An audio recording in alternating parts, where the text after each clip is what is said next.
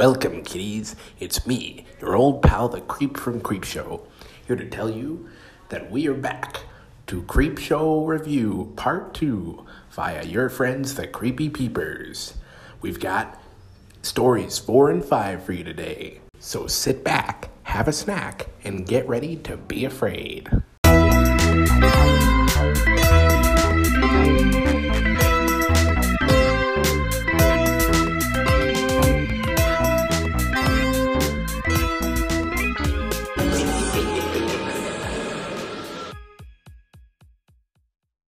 First, some fan mail. Hello, Bailey residents. I am your pediatrician, Dr. Von Shashaki, and I have to sadly inform you that we cannot perform Mr. Uh, Nigel Bailey's ingrown toenail removal. It is not uh, a thing that we offer here, so you might have to go to like a nail salon or probably a mechanic. Um, so sorry to inform you. Honestly, this is my favorite podcast ever. I listen to this when I'm going to sleep. I listen to this when I'm swimming. I listen to this in the shower. I listen to this uh, in the ocean. I listen to this um in the grave. The, uh, it's just, uh, this is my favorite podcast, and yeah, yeah. Um, honestly, get me on the podcast. Get me, get me on the podcast. Hey, it's me, uh, Steve K- Carell from The Office. I'm currently on set for the movie uh, Furry Vengeance. Uh, I think that um, that Dane's a real. All right, uh, see you around.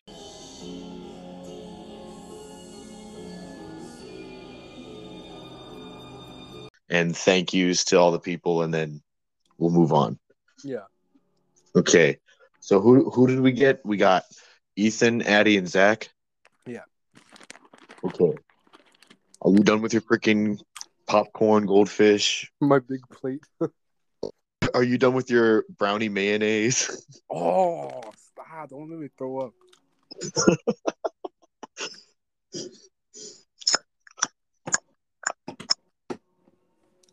Hang on, I gotta freaking rewind it to my favorite outro. Hang on, I gotta re- rewind my my VHS. yeah, I have to be kind and rewind really quick.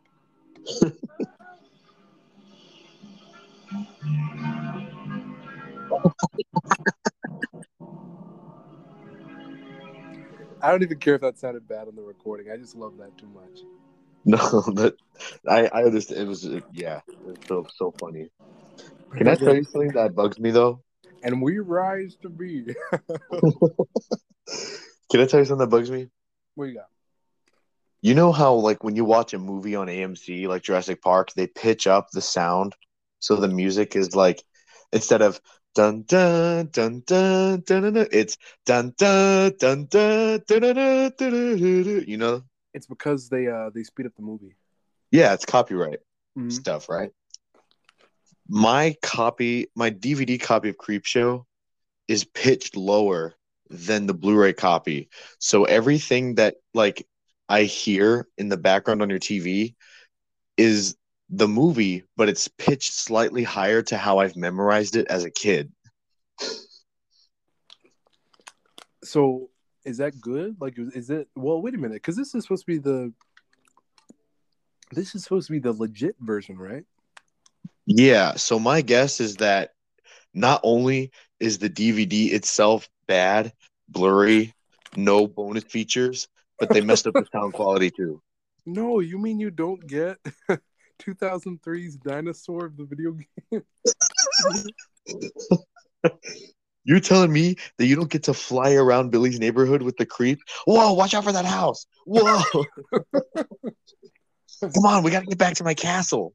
Yeah. Oh, you see the creep's castle in Creepshow 2. Freaking. No, no, no. We don't see the Creeps Castle. We see the old hag who, for some reason, in one of the frames on the comic book, is the creep. We see substitute creeps. Substitute creep. no, I feel so bad because like Creepshow two, those other two stories I think could have made their box office. yeah. The fact that they had only three stories, I think, hurt them really bad. Just because even if the three stories are good, we want the five stories. Right. Or at least like four, you know? Three stories? Come on. Yeah. Okay. Are we ready to start? Start. I'll be honest, I'm gonna leave all this in. This was too good. Yeah. No, because that's Okay. good information.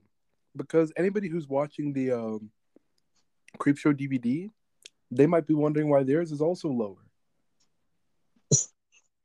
Yeah. For those of you in Germany with a Creepshow DVD. Oh, shout out to our New Jersey listeners, by the way. oh yeah. Shout out to uh, Clay, Clay. Clay. Hmm. Didn't you have a face reveal recently? Anyways. Oh, Oh, fan base ruin.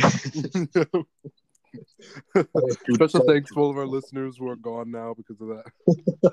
You look at your stats. Check it out. We're fit. what? Zero?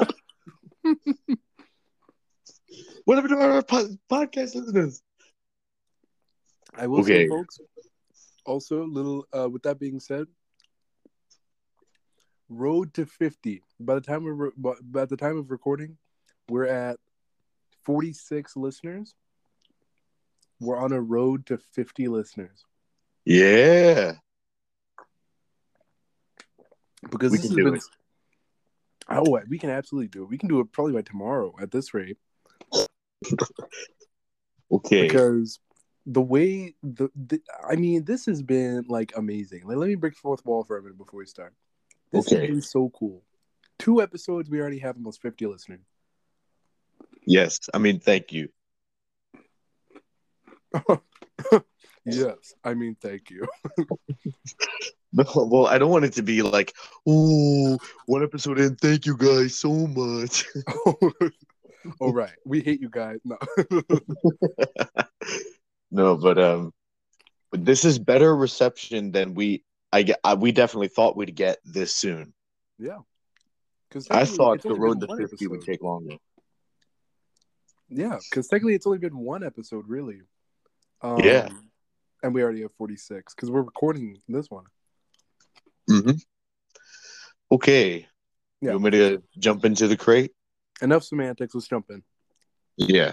So we uh we pan over to Mike the janitor. Or do you want to read the uh the little Yeah, bit that the gonna- creep says? I'm sorry. I almost skipped that again. All right.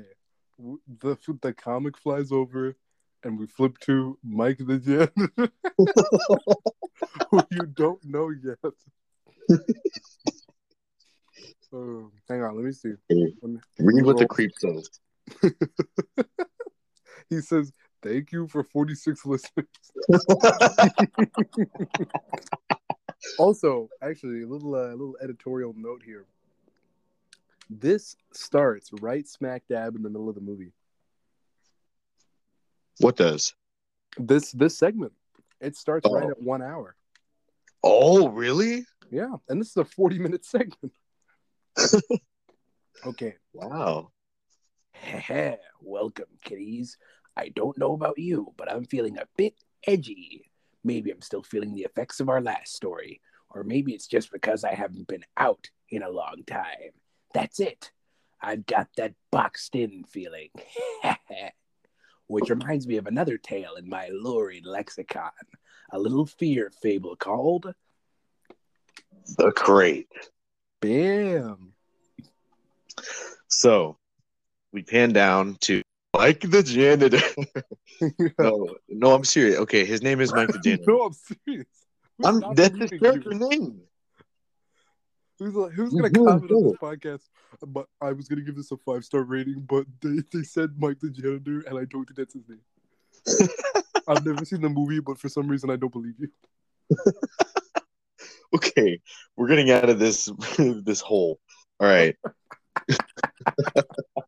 The Mike the janitor iceberg. Okay. So Mike the janitor has it's a still frame of the coin in the air because he's flipped the coin for absolutely no reason. And oh, he's so old and senile, he drops it. He doesn't catch it.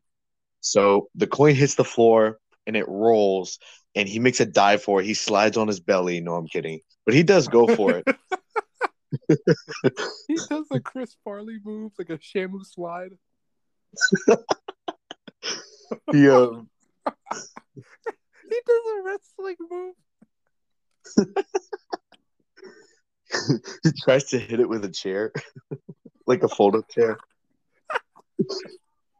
There's like a triple sideways kung fu flip in the air. Jackie Chan. they do a smash cut to Jackie Chan. And we're just supposed to believe that it's still Mike the janitor. so the coin rolls We underneath the lost all of our listeners. Only we find this funny. So the coin rolls underneath the stairs, and we're in the basement of a college, I assume. What is a college? But I'm not sure what sort of like department or area. It's definitely like a sciencey kind of area because there's a lab and stuff. But um, it rolls underneath the stairs, and the engineer's like, "Oh," he says a really funny cuss word, which they have in the captions. Yeah, he says fricadille, but like the Yeah. actual word. Right. But it's like weird because he doesn't say it audibly enough that like it should even be like I, I've seen other movies where they've dubbed over the swear word if there was no reason to have it. For some reason, they just left this one in. Yeah. And then, oh, come on, turn your TV down. I'm sorry. I'm sorry. We're good. I'm talking right here. And we rise to be. so, um, Sorry, He's- I, I was trying to I was trying to match it up to our conversation. okay. so he's like, he gets his flashlight. He's looking under there. He's like, oh, where's my coin? Hey, there's a box. Okay. sorry. I'm sorry. Are my bits that funny? No, it was. Wait, just like, okay, so we start out as Mike the janitor, and then just hear,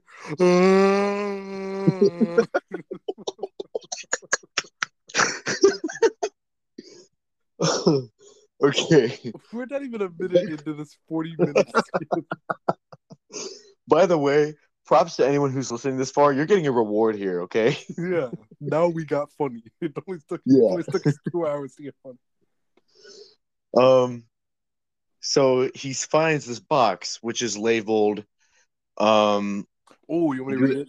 yeah, go ahead and read it because Yeah, I know I'll kind of mess it up. Um, okay. It says, oh, here we go. Uh, ship to, well, we're going to see it clearer later, but for now, it says like ship to something that starts with. University. Yeah, university. Um, and it says like Julia Carpenter, Arctic Expedition, June, ni- uh, June 1834. Yeah. So he's like, oh, well, you know, whatever. That's, you know, there's a box, and he's like, hey, what's this box? And do we cut to the party, or is there anything else? There's a page scene. turn for the transition. There's a page Yeah, turn. okay. We get a we get a page turn, and we cut to this, what I assume is a college teacher's garden party at someone's house. I thought the new oh, guys that they show at this part were going to be the main characters. Because they like for some reason get so much screen. They- They don't say anything, but because we flip the page and get to them getting like introduced to everyone, I was like, "Oh, okay, these guys are going to be the new guys." And then this annoying woman out of nowhere Oh, just call me Billy. Snaggletooth on the side. So um yeah, we uh we well okay, if you're at the scene cuz these parts get kind of hazy to me. Who, like who who are we introduced to first? We are introduced to. Sorry, I keep having to rewind because I just let these play. Unless we have to actually look at some. That's why God invented the pause button, Nigel. Oh, That's okay. why he invented the pause button. Let's see if God can invent the mute button for Dane over here. All right. So it says, but at least Henry needs me to take care of him. Yeah, we get a lot of uh, the lady talking. Tabby, Richard, I'd like you to meet Dexter Stanley, our, our distinguished president. He's going to be our main character for this story. Is he really? Yeah, Or he's one of them? Yeah, he's he's the he's the afflicted guy in this. Cuz there yeah, there's I I'm going to say there's technically two main characters in here. Yeah, we just we just start with Dexter Stanley and then we kind of hand the torch over to the other guy. Also, Um, I'll be honest. yeah. This is the this is a uh, what I really like about this story is they don't cop it out, but I mean, from what our knowledge is, there's not really anything too bad going on. I'll get to it in a second, but you're gonna you we're gonna we're gonna talk about this for a second. But yeah, yeah, I without like getting really into it, I really like the mystery aspect to this story because there's a lot that happens and there's a lot that you that's not explained when it comes to like how this happened. yeah, and I, I I like that about this story. Um, so Dexter Stanley's there. Ooh, um, Played by actually, I Fritz will say Weaver. I will say this, just to not even not even like spoiling anything. I'm just gonna say it only because I didn't actually notice first time watching. Um, so after after uh, Billy leaves, who we get introduced to, also very subtle. She's the only one wearing red and everyone wearing gray. Yeah, okay, freaking genius, George. Get out of my freaking way. I don't know. no, because that's the stereotypical. Oh, red. Oh, it's there. She's wearing red. Okay, okay. Settle down. Freaking banging rocks together over here. Oh, I made fire. Okay. Anyway, so we get after after Billy takes the uh, Tabby and Richard to the uh, bar. Then we get um we get a shot of Dexter and another man at the party, kind of just exchanging looks in silence. Mhm. And Dexter walks away. Yeah, he he was um yeah. Oh my god, I can hear her from your TV. I'm sorry. I'm trying to find a good level to where I can hear him This woman, can't. this woman we're talking about is um Welma. What's their last name? Uh, Wilma Billy. Wilma Billy. okay. Well, her name is Wilma, but she keeps going around, as Nigel said, just call me Billy. Everyone does because I tell them to. um, and she is played by a very well known horror scream queen actress who shows up in um, many movies throughout the 80s. Uh, Adrienne Barbeau, who I had the pleasure of talking to at a convention. oh, wait a minute. Should you tell your Tom Savini story now? I was gonna have you say it. I was gonna have you tell it actually during something that tied you over when we had said the Oh. one story. Okay, you want me to tell it now? Yeah, you can tell. You can tell, and then you can also tell whatever you uh, may have about Adrienne Well-. Well, okay. Well, I mean, no big crazy story happened with Adrienne Barbeau because she's just a very wonderful, nice lady, and uh, got to take a picture with her. And no, he she, shot you. No. oh, is that what that was? No. yeah. um she she was very nice um and you know i of course me i was stunned you know, but um, I thought she'd be really mean. I thought she'd tell me to call her Billy. No. What's really sad is I used to remember what I said to her, but I have no idea what I said to her anymore. I just remember what she told me. Um, What'd she tell you? Freaking- Oh. Can I tell you? no, um, you know how I'm a fan of the Golden Girls, right, Nigel? Oh yeah.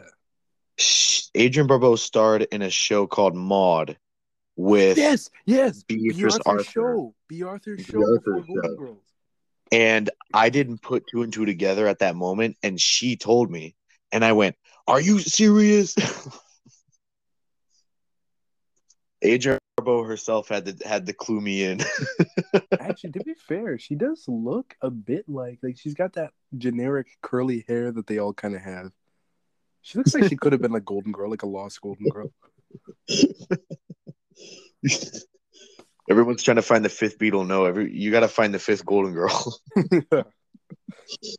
um, but um, Adrienne Barbeau was very nice too. On the other hand, a year later, I met Tom Savini, the great Tom Savini, who whose name will come up pretty often, I predict, on this podcast because his special effects makeup work spans across the majority of 80s horror movies and uh, beyond, and even a little before. So, uh, and I was actually like I, I'm, I was a huge Tom Savini fan at this time. Um, I had a doc, I wa- I had a documentary about Tom Savini. I watched all these interviews, and here here I am. Oh, he's he's at uh, the convention. Good, let's go see him. So, I I finally get up to his like booth, and I'm like, hey. um, uh, no, I go to the Tom Savini. I say, hey, you checking out Creepy Peepers podcast? yeah. uh, no, no. Um, Our 47th listener. um, I, and you know, I don't really want to. I don't think I'm. I'm like actually dogging him for this, but you know, it's it's kind of like, uh, you know, maybe this wasn't such a good day. I don't know who who knows why this happened, but he got this like call back from like ordering lunch, and he just stops me like in the middle of my sentence, and he's like on the phone, and he's like, oh, and he he he looks at me, and he points to the phone. He rolls his eyes like, "I'm sorry," like, oh, these people on this phone, and I'm like, "It's okay, I'll I'll wait." And uh, then he's like, "I don't even know what they're talking about." He hands it to his, his assistant, and and then I'm like, "Okay," and I start up my story again or whatever I wanted to say to him, and she the phone back to him to place his order. Again. I'm assuming Mhm. because he's very frustrated at this point. And he's he's on the phone and he's listening very intently. And he gets this very serious look on his face. And then all of a sudden his like eyes kind of widen a bit. And then he sits back in his chair and he goes onion rings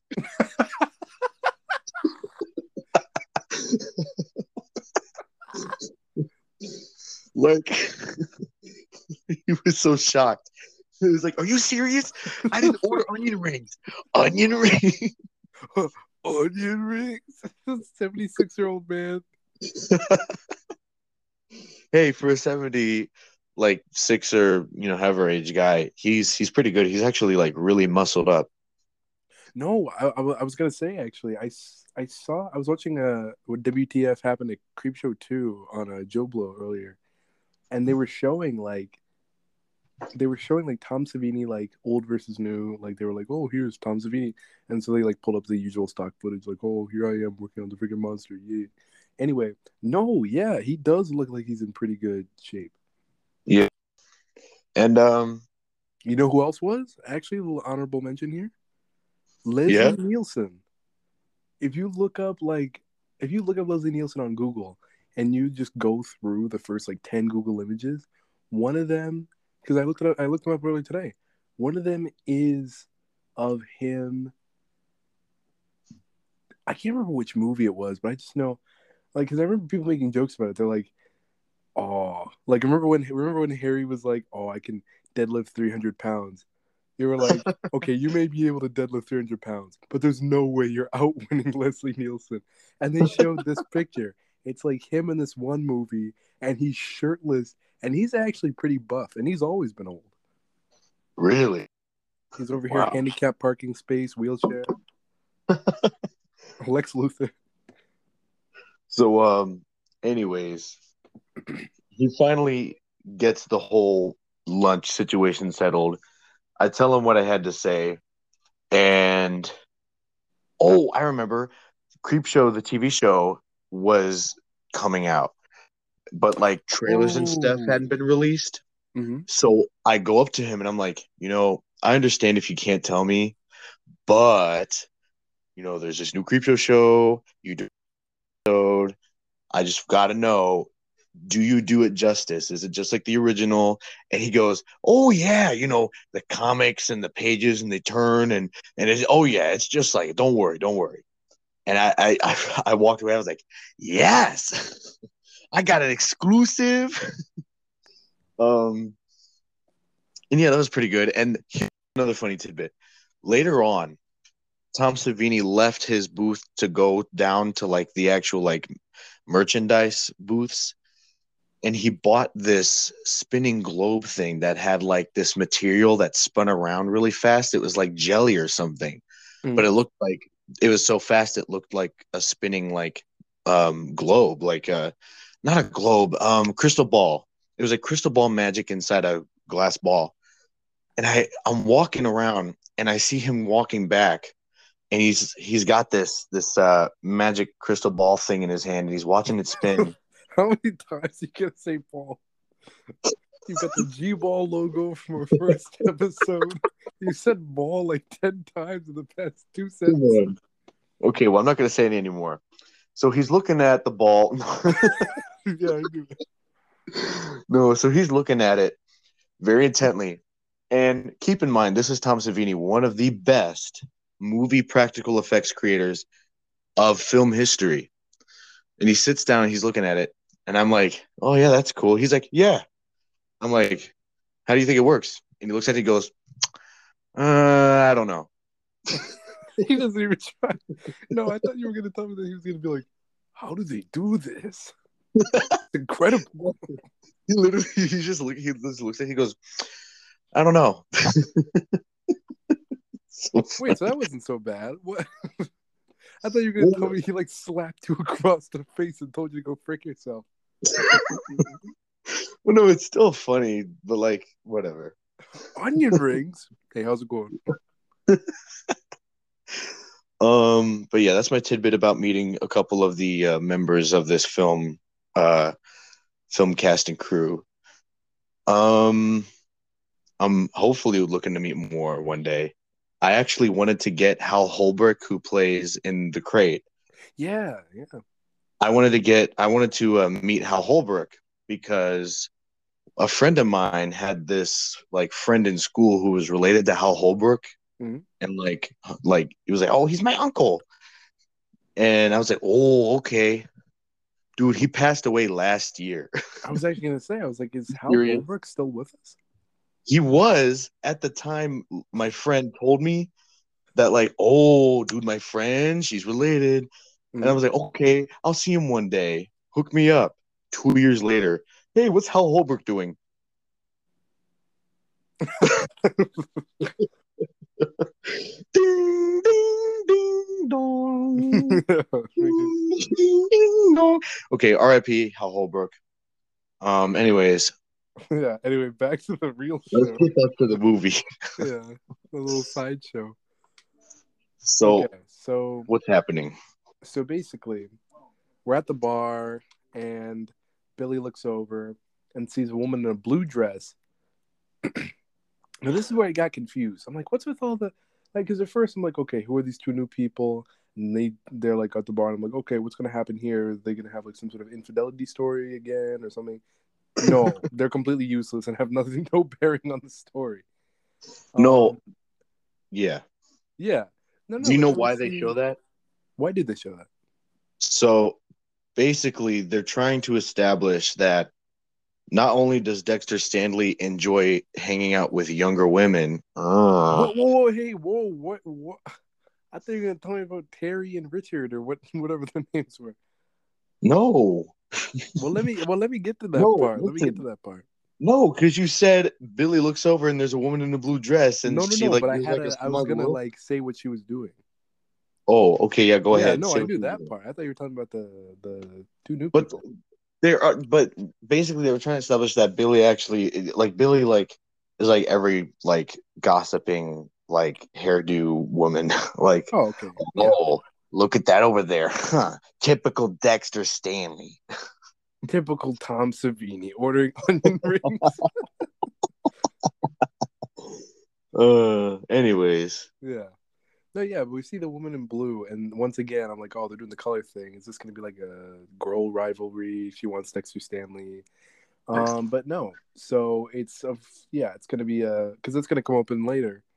Um, we're gonna hear from Dexter's friend who he was looking at at the party. Like, oh, what's going on here? Anyway, all that aside, so she's talking to him, and he's like, oh, maybe we can do it sometime tonight, maybe. Oh, okay. and then we look over, and they are friends. So there was no reason for that awkward interaction. Um, Yeah. Although I'm wondering, well, okay, I guess I'm not wondering. I guess I do know why now they put that scene in, but for the most part, I don't think it really explained it as well as because you would have had to have like gone back and watched that scene again to be like, oh, but even so, it's a little, I don't know, it's not bad. is it a far reach? I think I know what you're trying to say. Do you, um, do you think it's a far reach? Yeah, like Okay, it's supposed to be we'll get to it at the end. We'll get to it at the end because there was another podcast that covered this movie that said the same thing. Yeah, okay. In that case, So glad to know I'm just I'm not the only one in this boat. Um, yeah, yeah. we'll get to that at the end though because I know what you're talking about. Yeah. Um. Yeah. Continue. Yeah. What's happening? So These party scenes kind of meld together for me. Yeah, that's fair. Um, there's the only interesting part is is coming up. Don't worry, folks. For anyone to be like, oh, here we go. No, no, no. So basically, yeah. See, this scene here is going to be a little bit more. No, this I can't see. no, well, yeah. Um, no, no, no. But I just, I just, I pressed play and a scene came that was more. They did a better job of what the scene that we were just talking about that didn't really do such a good job at doing better. Okay, so basically, um, so he looks over to his friend who he was looking at earlier, and he's like, "So I guess you won't be able to play chess tonight, eh?" and he's like, "Well, I guess not." um, and he's like, "Oh, you got a call." And he's like, "Oh, it's probably just Charlie Gereson, probably going on about his ear mites again, who is a grad student at the university that Dexter che- teaches at, who really wants to get into science and everything. Uh, pretty good character. We end up meeting him later in the movie. It's pretty good actually. I, I like this character. Yeah. And then, oh, we get interrupted. Just call me Oh. Billy. Everyone does. and then they both kind of look over and like, oh, here we go. Now, see that that was a little bit more. I don't want to. I'm trying to. I'm trying to say, but like without spoiling. But like, I also want to like communicate to you because you you know what you know what I'm getting at. Right. Uh, don't worry, listener. You'll be clued in. Let me. We'll we'll we'll get to it. Okay. Um. So we find out it wasn't Charlie Gereson who called. It was Mike the janitor. He's calling him to tell him about the crate. He's like, "Hey, you know, I didn't want to just intrude, so I thought I'd give you a call. I know you're off, but I thought I'd call you anyway and see what you thought." Mm-hmm. He asked, And he tells him Yeah. about the crate. Mm-hmm. and He's like, "Boy." "Okay, let's let's one of us sorry. You you go." Because there's pauses because of the delay. So I keep thinking that you're urging me to take it on. So I'm like, okay. yeah, I'll jump in. Tom Savini. No. I'm sorry. Continue. no, no, no. I was saying if you wanted to jump in, you could. Um, I was just gonna say, No.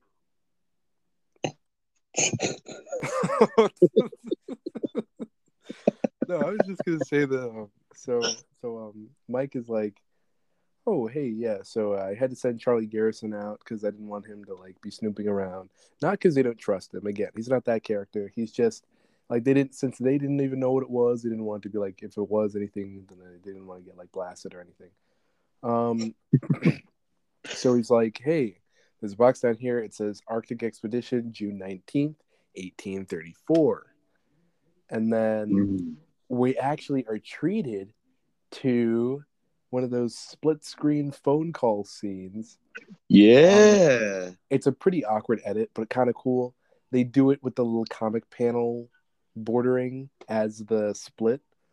Um, the only thing that's a little awkward about this edit is that rather than just having them stand still and like kind of just fidget like a little bit the way people usually are when they're on the phone, they just freeze frame it after they're done talking. Right. because the janitor's like, you can't see my face, but he's like got full bug eyes, mouth. 1834. Oh, yeah, exactly. and he's just stuck like that with his eyes and mouth hanging open. Yeah. Um, but we come back to the party. He's like, all right, I'll be right there. So Dexter, he drives off to go to the university. And then we hear Billy talking again, very loud, very obnoxious. and what's what's Hal Holbrook's character's name again? Because we don't actually learn. Because she says like, his name. She says, um, Henry. His name is Henry. Okay, yeah. I was gonna say I think Billy's about to say it, but I can't get through Yeah. the explanation without saying his name. so it's Henry. Um. Anyway, so Henry, like, calls out to Billy's like Wilma, Wilma. Also, that's actually pretty funny. Wilma. Oh, we gotta do Viva Rock Vegas on the podcast. um, no, I'm just kidding. But so he calls out to Wilma, and, he's, and the two stiffs from earlier, who again, no bearing on the story other than this one line. They're like, "Your husband's calling you, Billy," and then Billy turns around. He pulls out a Colt 35 revolver and shoots her in the head. she goes, "Oh God, Henry, what now?" and she gets fully blasted. He gets blasted with a very good gunshot practical effect. By Yeah, they blew Like it right said. out of the back. Yeah, as you said, because they have her up against a tree. It, like most movies, you someone gets shot in the head, and it's like, oh, head it like explodes out from the front. No, no, no, no, no, no, no. The bullet, you see the hole, and you see it explode out the back of her head, and you don't see the blood in the front of the head until as she's like falling down. And it's a good, it's a good effect. You're Um, absolutely right. Yeah, and then and we he- cut. He's like, everything's just fine.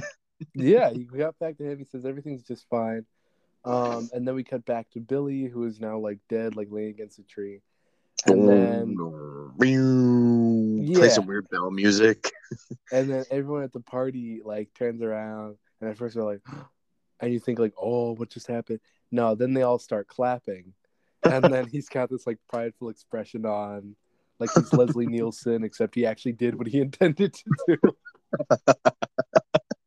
um, yeah, he's like, they're like, oh, you got him, yeah, bullseye.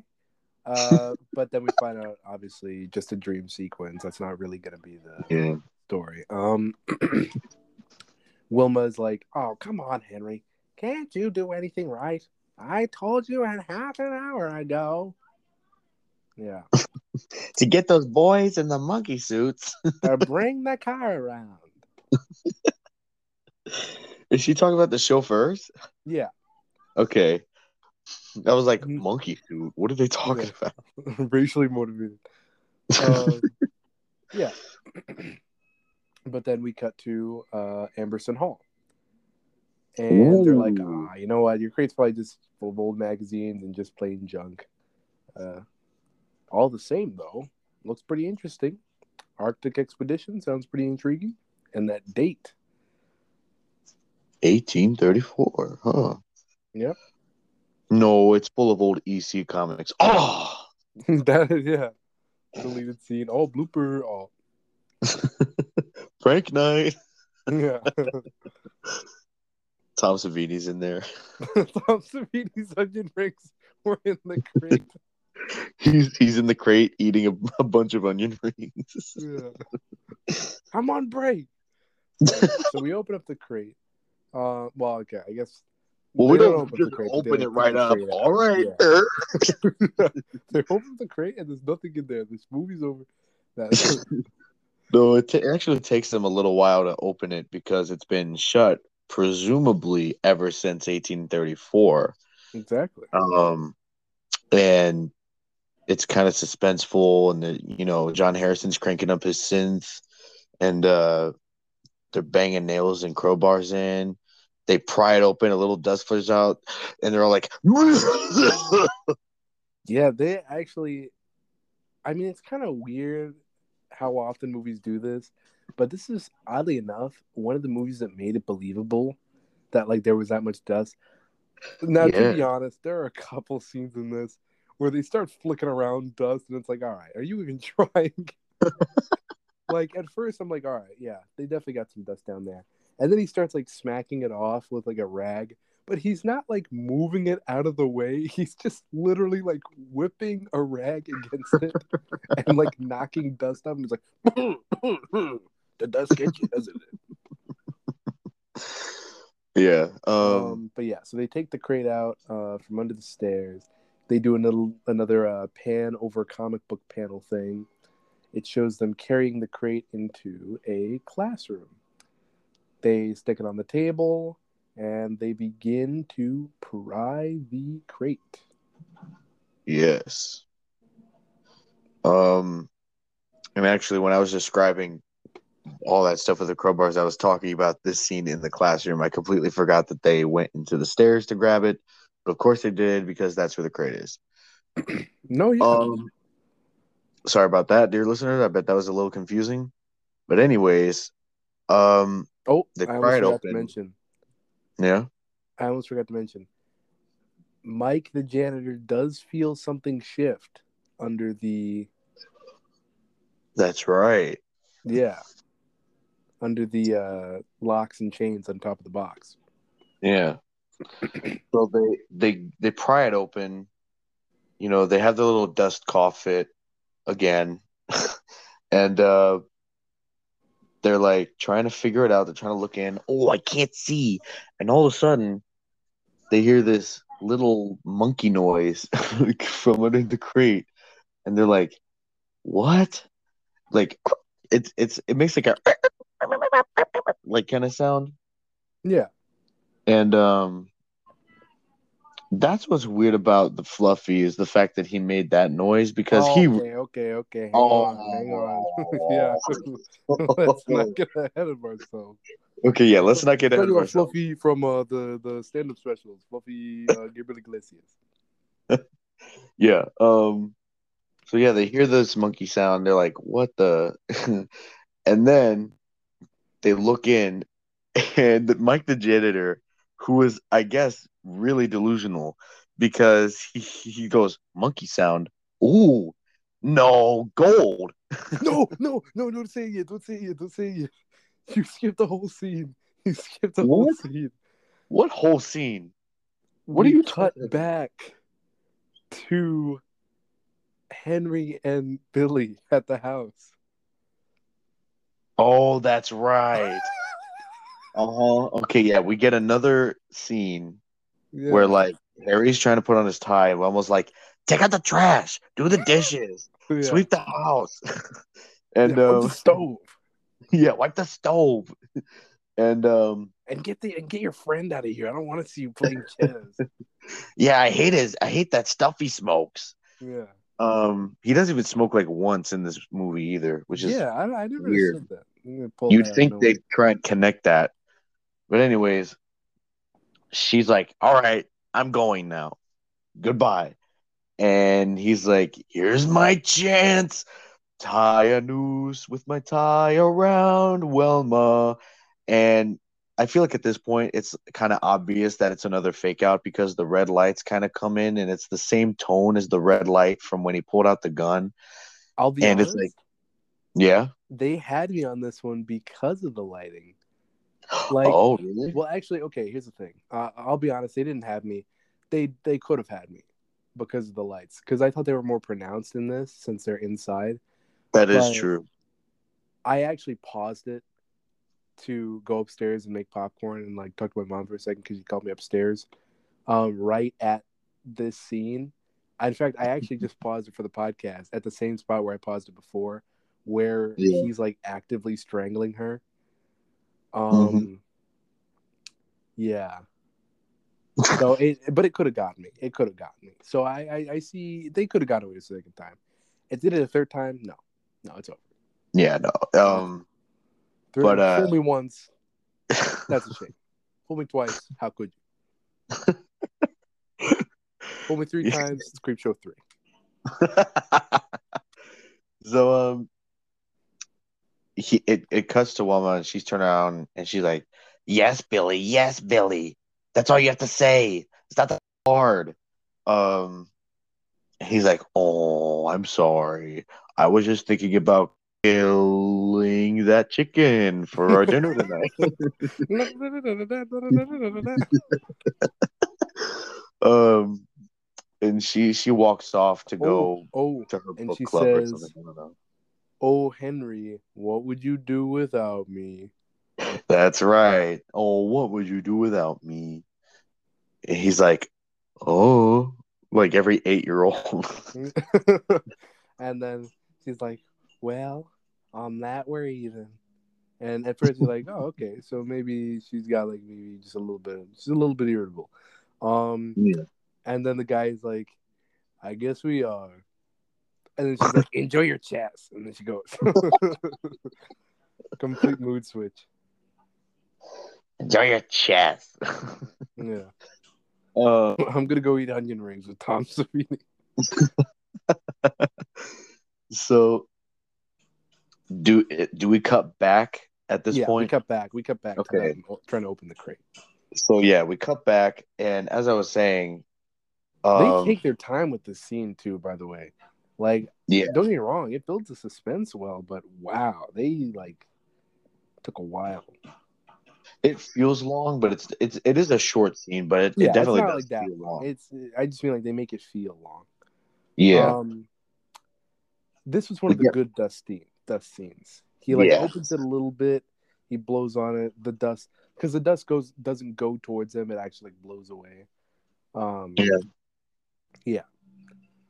But they start And, pulling um, out all the nails and stuff on the crate, and they're like, "Oh, you know, let's get this out of here. Let's deal with this. Let's deal with that." Um, and they're finally able to get it a little bit open. and there's like cobwebs And it smells. the whole thing, It smells. and it smells. I was gonna It's say kinda little stinky. nice little detail. Uh huh. It's kind of stinky, Yeah. but like, what I don't understand is like, they're making it to be like inside the box is so pitch black dark that they can't see a thing. Are you kidding me? They have all the lights on in that lab. You're you tell me that you don't open a box a little bit and a little bit of light doesn't flood in there. It's still No, completely they dark. do. They do. They do. They do. Sorry, sorry. I had I had to get loud for a second right at the end when I said when I just said I, they do because I didn't want to spoil anything because I just got to a scare part. Um, but no, yeah, actually, they do see a sliver. They see They a sliver. with two shiny yellow things that Mike the janitor, who we've been rooting for, like a freaking idiot, thinks are emeralds.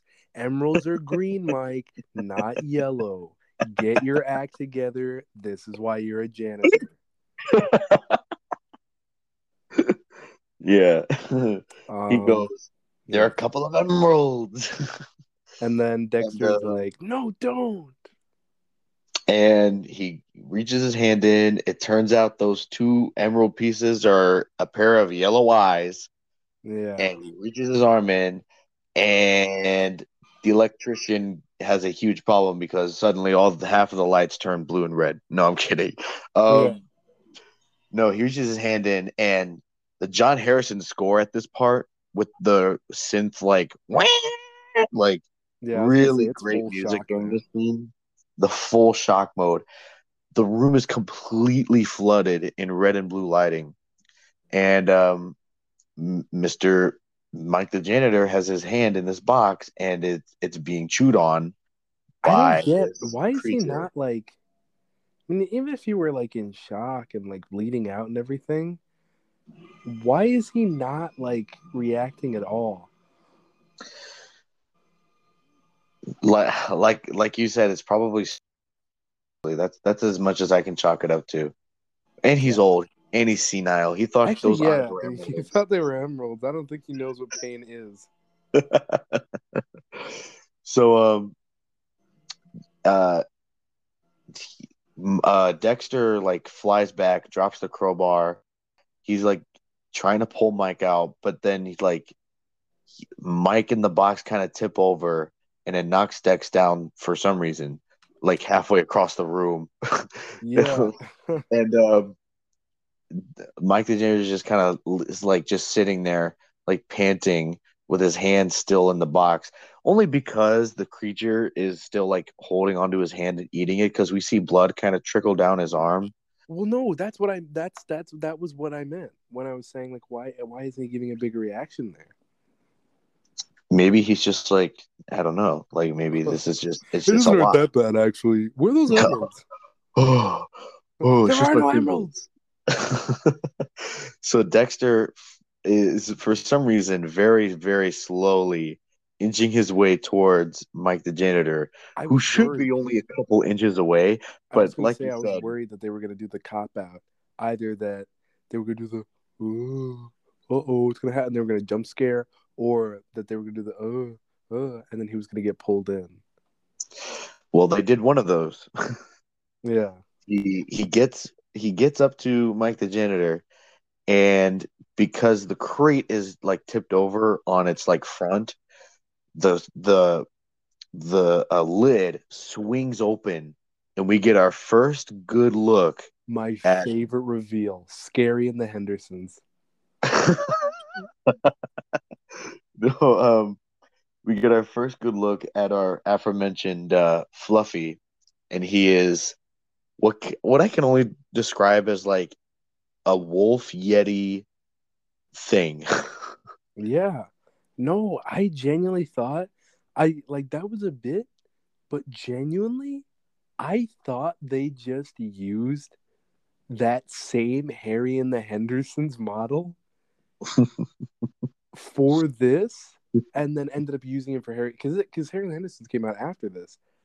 I thought they Right. just used the same, uh, like mold for this yeah.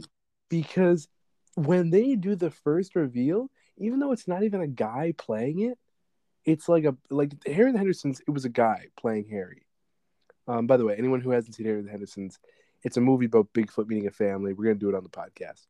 Um, yeah, but basically, uh, it's about Bigfoot, and there's a guy who plays him like in a costume suit that has like animatronic like facial movements. Uh, or is it puppet? Is it puppet or animatronic?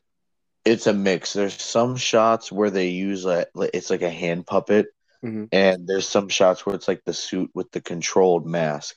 Oh, okay, yeah. So it's it's a mix, but this, um, other than I think of like uh, maybe a couple scenes, Fluffy, which is the uh back but behind the scenes name for the Yeti character, is controlled by a person. Only for like a couple scenes, I think. Yeah. Yeah. Um, other than that, though, he's all animatronic. When they did this first reveal, I could have sworn they just retextured the hair, or well, I guess not even retextured. I guess it's just the original texture for it. But I thought it was the Harry and the Hendersons.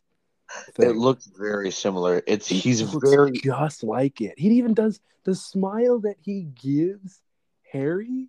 You could have snuck that into the Harry and the Hendersons trailer, and I wouldn't have even noticed. He looks Yeah. just like Harry when he does that little like cheeky smile with like the lip flap. Yeah.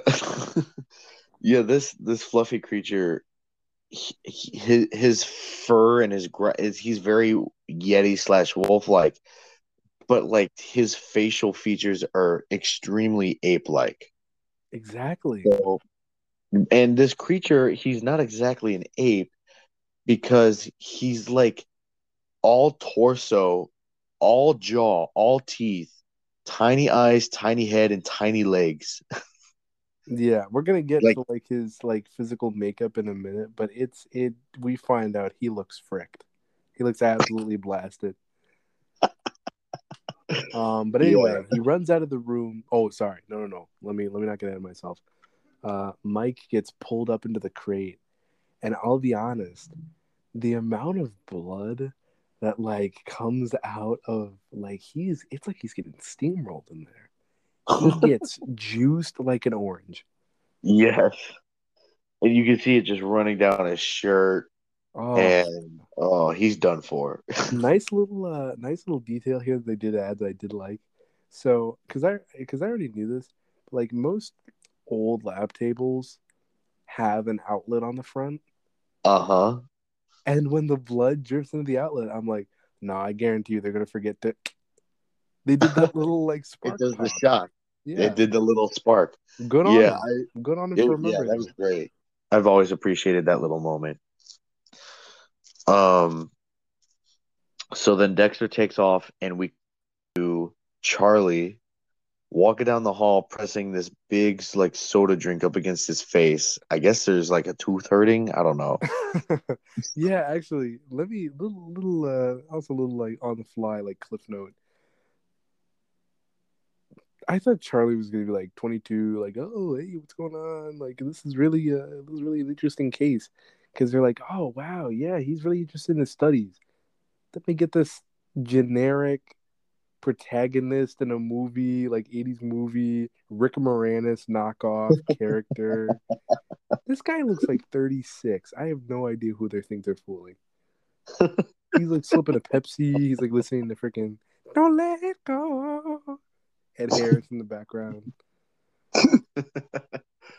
Yeah. Um. Yeah, what a letdown for this reveal. Yeah. So he's walking down the hallway, and Dexter is just like Naruto running out from the stairs and like running down the hallway. And he's like, "Oh, Charlie!"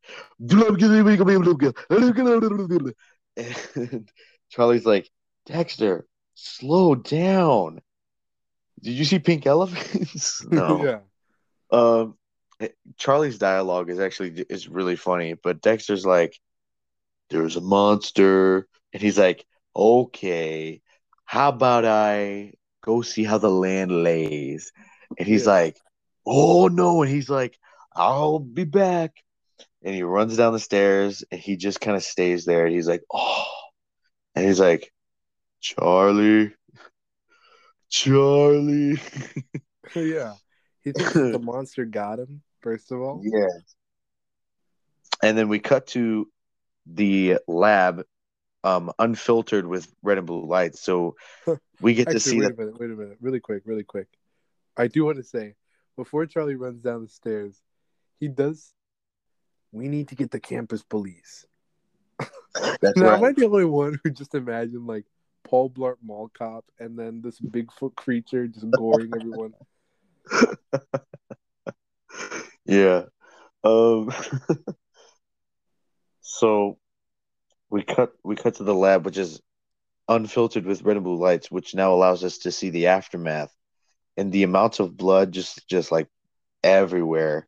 Yeah, Um, it was like a crime scene in there. It's like a full on crime scene. And then we just got to Charlie just like, uh, uh, uh, just standing there. And Dexter with his like, Pepsi. yeah, yeah. Um, and Dexter then does a cheapo jump scare, tap on the shoulder, and uh, he's like, "Oh, see, check it out." And Charlie, for a moment, like, "You," and he's like, "What? You think I did it? Look at the blood. Look." Yeah, I was so worried that they were gonna stick to this, but I'm glad they didn't like waste any time on this for like a long time. Only because okay, because they also again they could have done this cop out too. There's two cop outs in one they could have done here. Number one, they could have spent way more time on this and done like the little usual like, oh, you're gonna go, you're gonna um but they also could have done the whole like, oh, he accidentally gets blood on him and then he really thinks that he's the killer. Um but no. Luckily he even actually even when walking through that scene, he really tries to avoid like even stepping in the blood. Um That's true. and then Charlie's like, "Oh, okay, no, you you didn't do it," because they find that this trail of blood leads to back under the stairs where the crate originally lied. Ooh. Yeah, Fluffy moved his home from off the table and back under the stairs, which we actually get like scene um not showing Fluffy pushing because obviously that kind of would look goofy, you know? Like, oh, oh, um we just see like the crate kind of like coming around the corner and we, we see the shadow of Fluffy for like a second. Um, but yeah, the crate's back under the stairs. He's like, it pushed it back under the stairs. And Charlie's like, let's go. Grab a flashlight. Here we go. He's Let me like, see if my ear mites are down here. so they're they're checking out under the stairs. They find Mike's uh boot, which is like all chewed up and covered in blood. And he's like, Man, I want to measure the bite marks on this thing. And he messes around with the flashlight, and Fluffy comes out from like the corner of the stairs in like the darkness, and we get the red blue lights again, and Fluffy makes his attack. And he Actually, like wait, wait, yeah. There's another thing I noticed. Good on Mhm. Dexter. Well, I guess inadvertently good on Dexter for having this, like having the, I guess, sentiment to like pick up Mike the janitor's boot when it gets like kicked over to him by Charlie. Oh he like yeah, holds it right. with him. It's it's it's a little sweet, but it also comes in handy for when he's t- explaining his story later on. Um, Correct. But yeah, as you said, he gets attacked. But this is one of the uh, great scenes of the movie that people really like to use um, as like a um, people really like to use this scene as like the oh look how scary this movie is like on Yeah, this is one of the. I think this might be the goriest moment of the movie. Yeah, they show a shot of Fluffy's mouth, and it's like drip, like the teeth are Oh. dripping. Yeah, Yeah, I'm sorry, I, I didn't know you were talking about the teeth part. That shot no, is really no, cool. it's still. but this way. specific death, uh, the this specific death of Charlie, is uh, it's I think the goriest death out of every story, out of every like moment. Like th- this is like the really messed up one. Um, only because actually, you know what I just thought of too. yeah, This is the only death, or this is the only story that contains deaths that aren't revenge. that's true. They have seemingly. I think that's probably the reason why it's so unsettling. The entire, like the entire, like Yeti kill library, even the Yeti's existence in itself, it has nothing to do with vengeful spirits or anything, or like any sort of vengeance. That comes later in the story. Right. So that's a little bit unfortunate, but not unheard of within the plot. Yeah. The, the it's it, it's unsettling as you said because it just so happens that the this is in this university. Yeah. Um so uh he- does he sl- he slashes um Charlie's shoulder Yeah, he slashes the shoulder with the First. claws. We get another with the claws. amazing shock scene. This one really like goes hard with like the red and blue lights.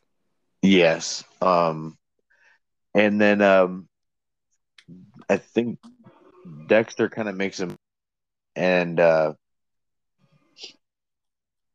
Charlie tries to or no no Dexter throws something. He throws a crowbar at Fluffy which hits him in the head and, or something like that. And then Charlie tries to make a run for it, and then Fluffy grabs him.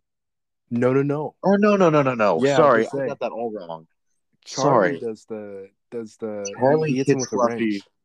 With a wrench, Yeah. and Fluffy like dives on him. Somehow he gets away though, but uh, he's almost out of the basement, and he Fluffy pulls him back, and here's that real here's this really gory moment. This gore again, the goriest part of the movie. Fluffy then like bites a huge chunk of like skin and meat off of the side of Charlie's head and like his ear. And this shot is when they used the puppet because they, they it was like someone's hand on on the puppet and they were just like pulling back and for the effect. But Mhm. he rips that whole chunk off and like there's blood squirting out. And then he's done with that. And Dexter's like, oh and um That I actually have that in my notes. I thought What? it was really funny. I just thought it was so funny. Like they had me like to the death. I'm like, oh wow, they really went hard on this one. And then we cut back to Dexter. He's like, uh... yeah, why is he still here? He's just watching. You're like, oh yeah, but it was just a reaction. Oh, Charlie. uh." and um Fluffy like shoves Charlie and then claws down his face. yeah, like he gets. Oh, He he he gets like messed up. And then- Um Dexter takes off up the stairs and we see Fluffy pull Charlie's body under the stairs.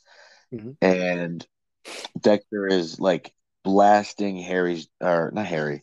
He uh he's blasting Henry's doorbell, which is like a uh, uh, buzzer. And uh Wait a minute, wait a minute. Hang on. You might have. Oh no no no no! no. I was, I was gonna say I I guess I guess I just like looked away for a second. I, I was gonna say I, I didn't notice that at first, but no, yeah, no, you're right. Yeah, it's a it's a buzzer doorbell. Yeah. And um Henry opens the door and he immediately like runs right into his house and he's like up against the wall and he's like and and Henry Henry's surprisingly really calm. He's just like, Yeah, man, why you late? What's wrong? Yeah. Actually, And- even and let me say, little props to Dexter's actor. They like he really like I know like oh we were saying like Leslie Nielsen. Me, me and you were having me and you were like talking like privately earlier. We were like, oh yeah, Leslie Nielsen did a really great job considering that comedy or not, every time we see him, he's like always playing something serious, and he does do that for this movie until he doesn't and when he doesn't and he's like scared and vulnerable and then even when we do see him laugh then it's like a really like great manic like scene Right.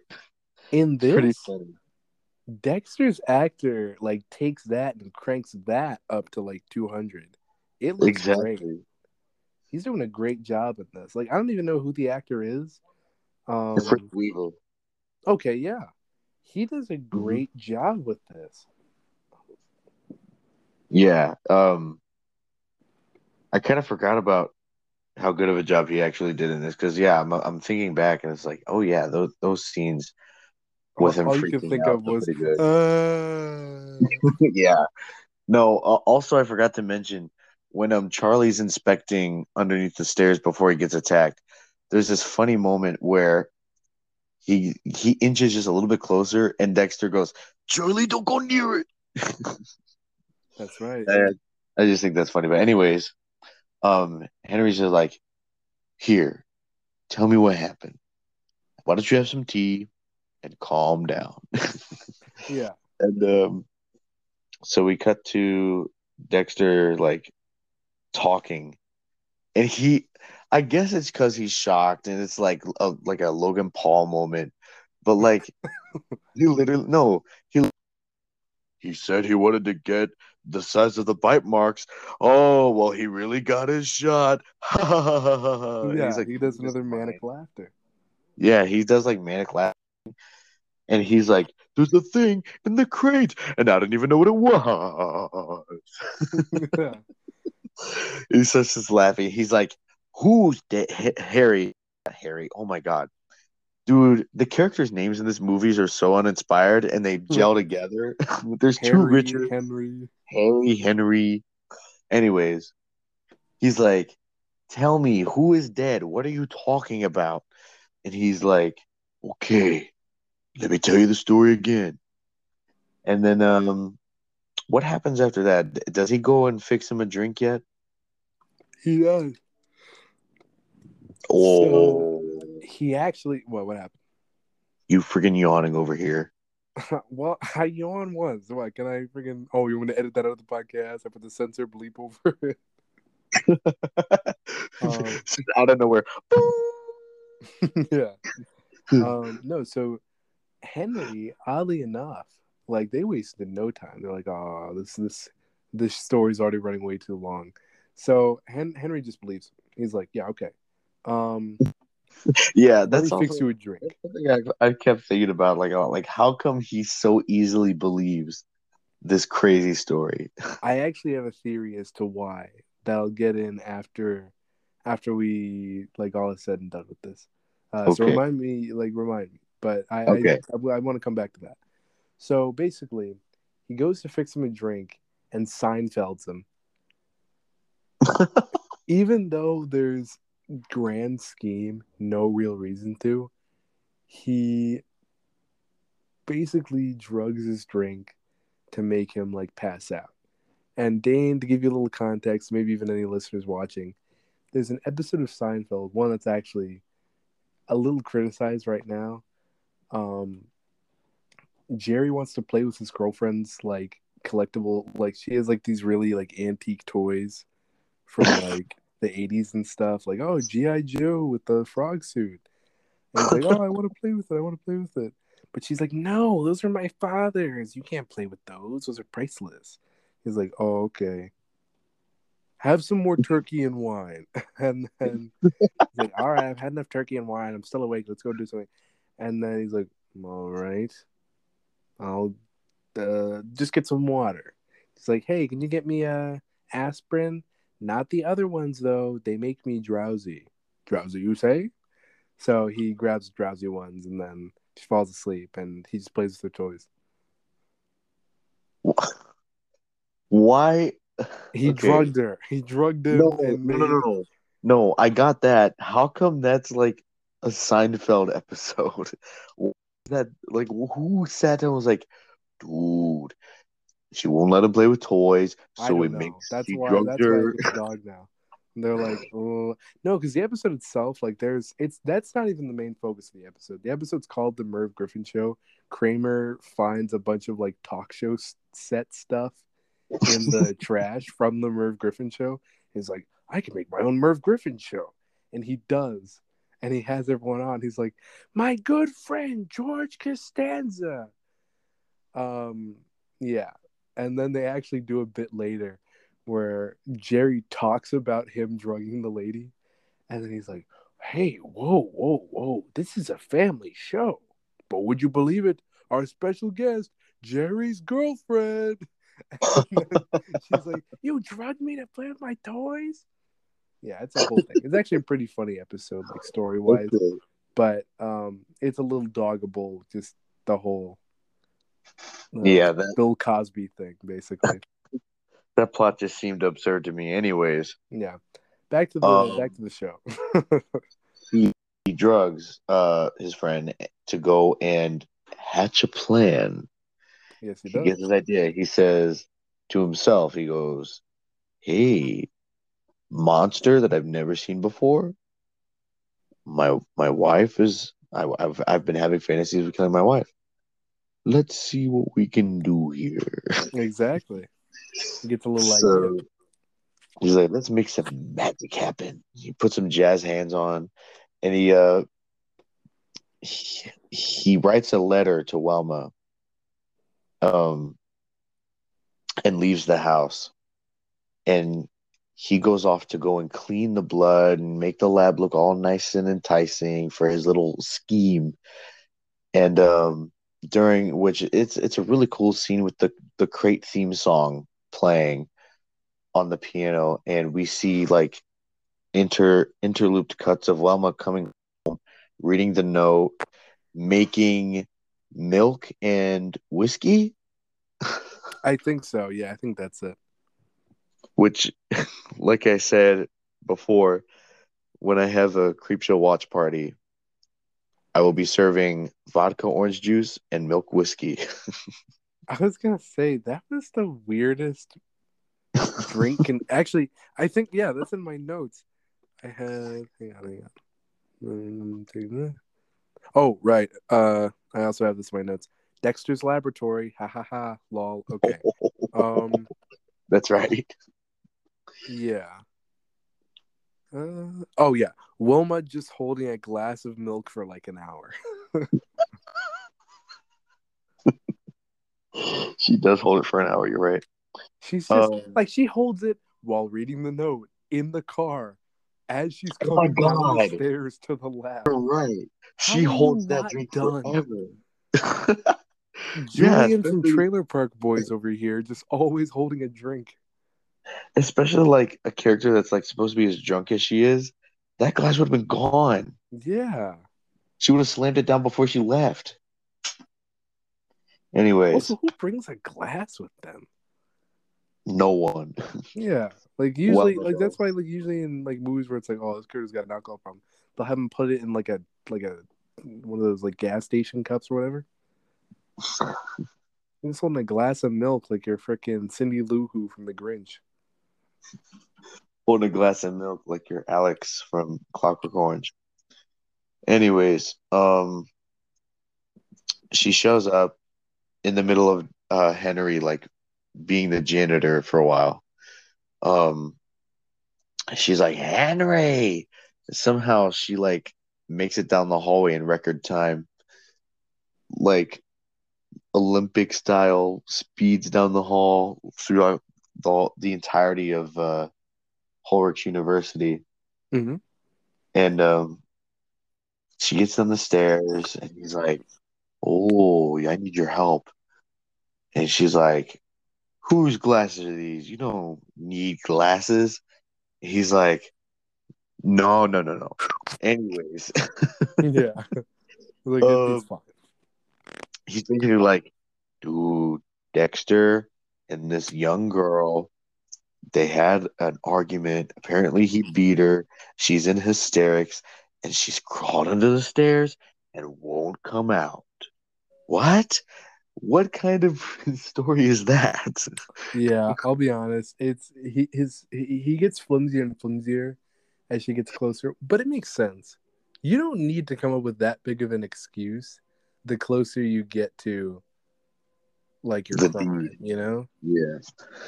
Um, basically, he's like, yeah, and, and she goes, "Oh my God, did he did he like hurt her? Oh my gosh!" And I, I actually feel like I can't tell the way um Adrienne Barbeau plays it.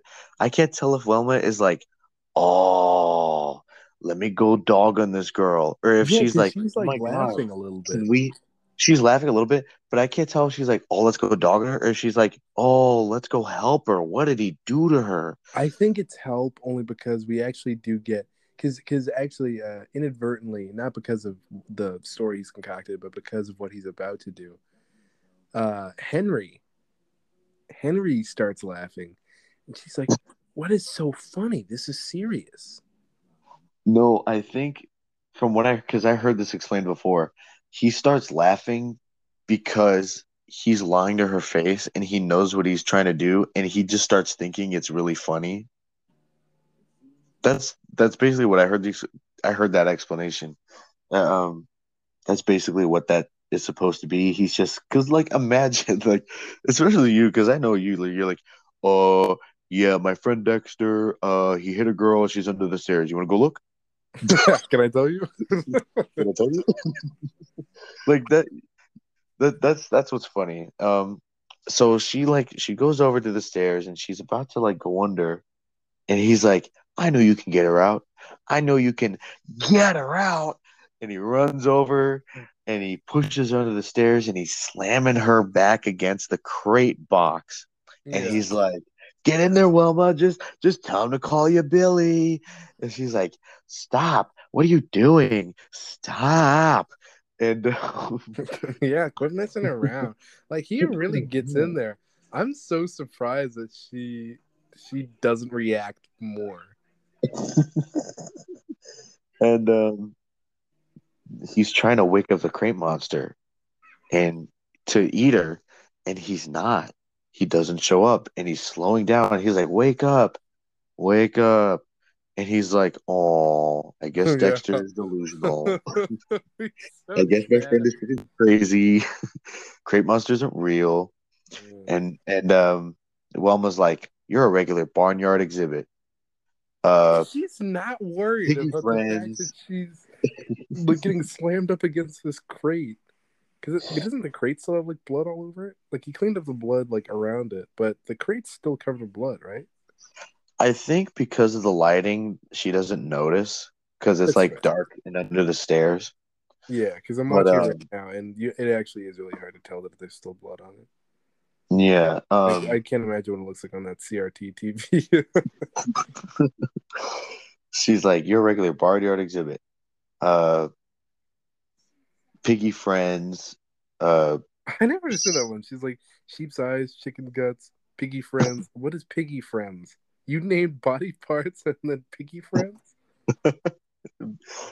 yeah, piggy friends and manure for brains. And uh, he's just like, oh, he gets back into his eight-year-old like mode. The like, oh, you know, Nobody oh. steals my toys. She's like, now get out of my way, Henry, or I swear I'm gonna wear your balls for earrings. That's And my if you- favorite line. That is actually a really good line. That's it a is, it is a really good line. I love that line. It's so quotable. You'll be And, wearing um, balls for earrings. That's up there with. Have you seen that horror crap? So she's like, get out of my way. If you touch me again, and then all of a sudden the crate finally opens, and we get you know a couple scream shock shock uh, cuts, and Fluffy goes, "Thank you." I'll be honest. when Fluffy bites Billy, it kind of looks like he's doing that like sailor like dip and kiss. it does kind of look like that. Yeah, but then my favorite part. Speaking of the eight-year-old moment, he tries the line again, just for the sake of his ego. He's like, "Just, just tell it to call you Billy." and then he goes, "Ooh." yeah, exactly. and he runs upstairs and he's gonna puke and he opens the window to get air. And um, let me tell you this fun tidbit. I've actually seen like videos of that building in real life. That hallway is on like uh, the third floor, and Yeah, he opens say, the he- window and sits on the edge of like the three-story like university building. He Mhm. could have easily fallen out. Um. So, what happens after we see him vomiting out the window? We see him go to lock up the crate. Oh yeah, we get this very tense, quiet scene. We get a couple jump scares of like Fluffy like trying to f- get his fingernails out, which is a I will admit, callback though- to the intro. This was perfect. The little like where he has it like just barely where it's like, oh no, he's gonna oh because the way that he has the lock before Fluffy like tries to like keep it open and everything is turned in such a way that it's like perfectly holding the lock down enough to where he can't really Yeah, get out. yeah. It's like oh, stroke of luck. Yeah. Um. So then he. Oh, I heard the jump scare noise. um. I mean, to be fair though, he had it like, well, I mean, I guess he still does it, but like, I was gonna say, No, I get it. I get it. I, I was about to nitpick. I was gonna be like, well, he could definitely click the lock shut. Not only does does he click the lock shut, but I, I do get like being rattled. You just watch this. You just watch Harry from Harry and the Hendersons eat your wife. Yeah. And um, he But we gets a lock get- shot. We And cut he gets- to Yeah. the comic book special effects again as he's rolling the crate down the hall Oh, and, and we get the monologue. back to back, like on the comic panel of like him going either direction, where it's like a forward shot and a backward shot. Mhm. That that shot's really cool. I really like that moment. Um, and we start to hear like a narration, right, at this point, Yeah.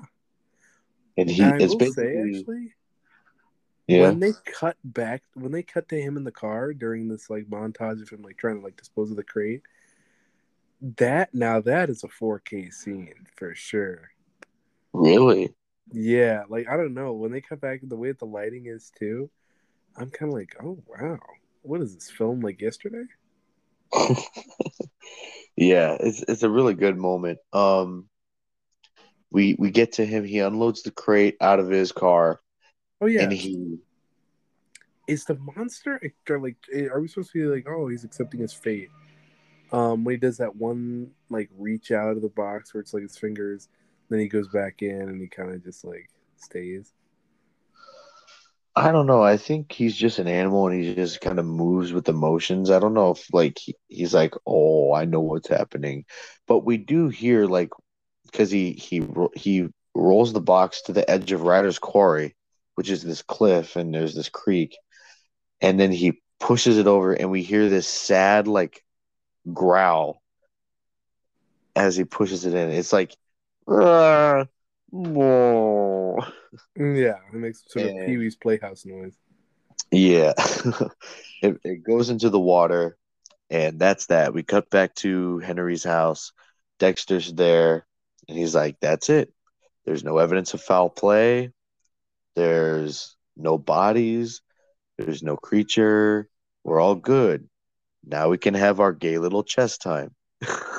yeah they sit down for a game of chess like nothing ever happened and, And, you know uh, what i'll actually say Go ahead.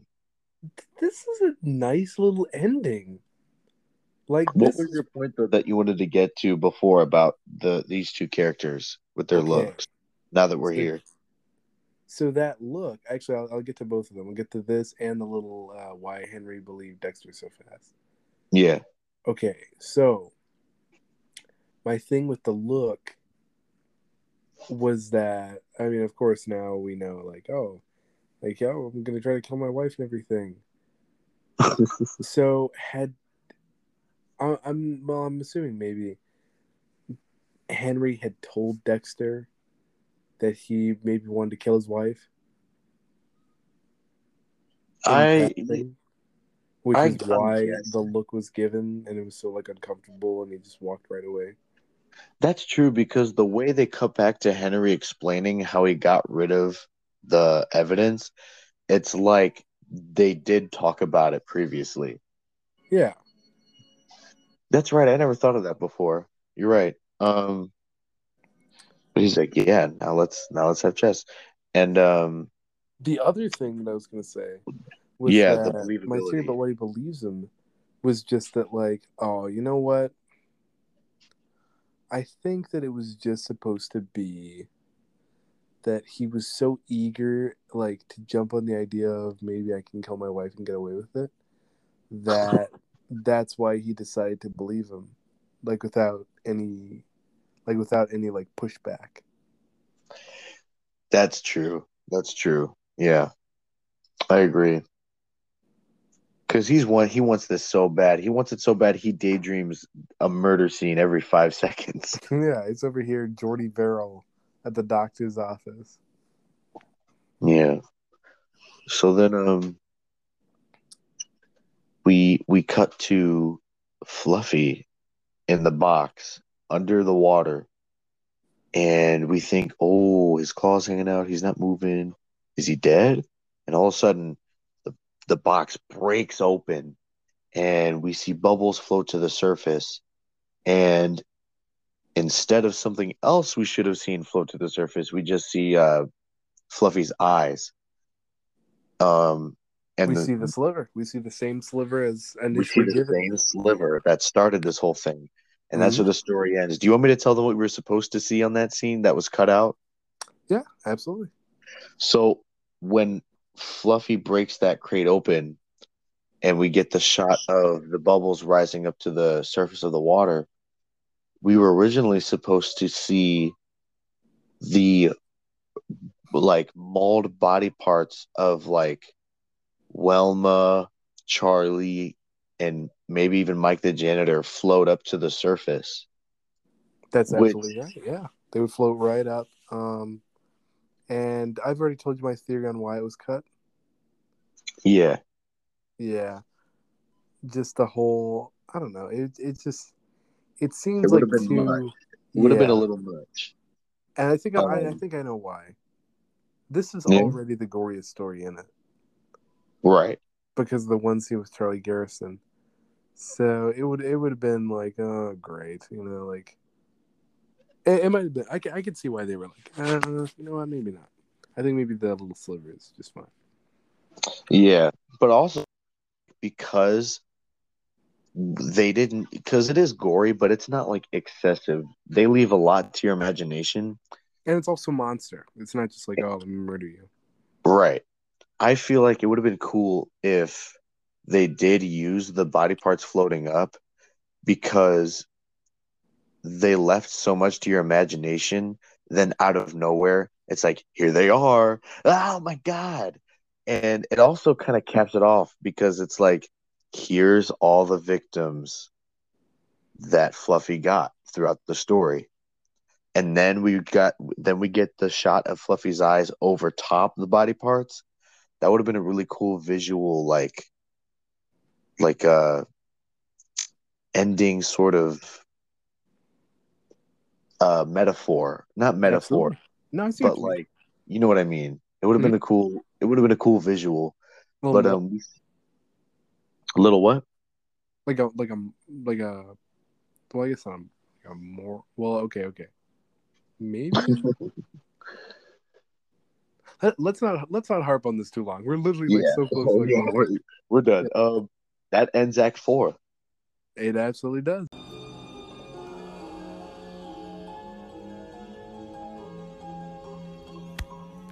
I've got something to say. damn damn yeah that took that took an hour and 35 minutes I killed my wife today. All it don't right matter much to me as long as the due. obey. All right and we're back with act five. Oh yeah, the final story. and i'll actually recommend this. Or well actually i guess i'll probably put this at the beginning of the podcast but just to reiterate if you would like feel free to listen to our show in acts that way you can stretch out our usually pretty lengthy run times that being said let's jump into our fifth story they're creeping up on you That's right. well Now, please. oh wait do you want to oh no you go ahead oh, I was just gonna say, funny tidbit. My to the few friends that I've gotten to show this to so far, all of them were able to get through this movie fine until this story. Even with Fluffy being like, "Oh, that's the gory story." No, this story, a lot of them couldn't handle.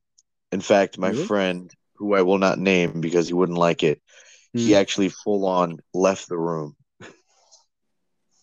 Well, I mean, to be fair, the concept of this one is really good because what we're going to be dealing with here is something that literally everyone at one point or another will probably experience. So uh let us But- hear what the creep has to say. I was going to say, yeah. Well, kiddies, it seems you've caught me moonlighting. Let me tell you, this job is enough to drive you bugs. The little suckers hide everywhere. But take it from me, kiddies, you've got to stay alert because they're creeping up on you. Oh, and yeah. So as you can as you can guess, this episode, um, it's about bugs, and the two friends that I got to show this to, they both had an issue with bugs, and they both could not stand. At least one of them, like, actually sat through it. The other one, full on, said, "Nope, you can watch this by yourself. I'm going to eat a brownie." um, we open with the oh well there's two official actors that we see on screen in this story but we open on our one-man show E.G. Marshall father-in-law. Ellen's father-in-law from Christmas Vacation. Ellen's father-in-law from uh, Christmas Vacation Yep. E.G. Marshall's character Upson Pratt Mm-hmm. who is a rich company owner who lives in a germ-free quote quote unquote uh apartment in New York City. And this apartment is like futuristic by 80s standards of course. Absolutely. all white um germ-free germ-proof. This man lives a full-on anti-covid lifestyle. And it's thirty-two hundred dollars, which I did the research. I adjusted for inflation, and it would be about nine thousand eight hundred and eighty dollars a month today. oh my god Yeah, actually, weirdly Um, enough, thirty-two hundred a month is probably close to the actual average price of like a standard apartment where we are. really Yeah. yeah Every once in a while, I'll Um, like look on like, oh, what, what would that be if we lived there? And yeah, sometimes sometimes it is that. Um, nevertheless, i tell you prices nowadays ugh. yeah. Nevertheless, though, um, yeah, we see our character spraying down a roach, and very intently, mind you. yeah because he can't not having any of stand- this. He yeah, he can't stand something that isn't white inside this. Oh, okay. I'm gonna save that comment for later because saying that out loud, I just realized something of about our only other on-screen character that appears later. What did you learn? What? What what what did you what did you find out? No, because I just said out loud he can't stand anything that isn't white in Mhm. his area. And who knocks on his door? And who does he make racist comments to? There she goes. Exactly. So there's a lot of really good meta um in this story too, just like that one that I pointed out. I know that wasn't me being racist. That's No, like no, in that's the story. something that comes up. We'll get to Yeah, I was clarifying for the audience that like no, that's not just me like stitching things together that aren't there. No, they they plant this like firmly into this movie. Um like you said, he sprang down a cockroach Yeah. and he's like, ah, I got the sucker. And uh what happens next? You take me through because I know I'll lose. I'll lose a lot f- throughout this story. Well, I was actually going to say, yeah.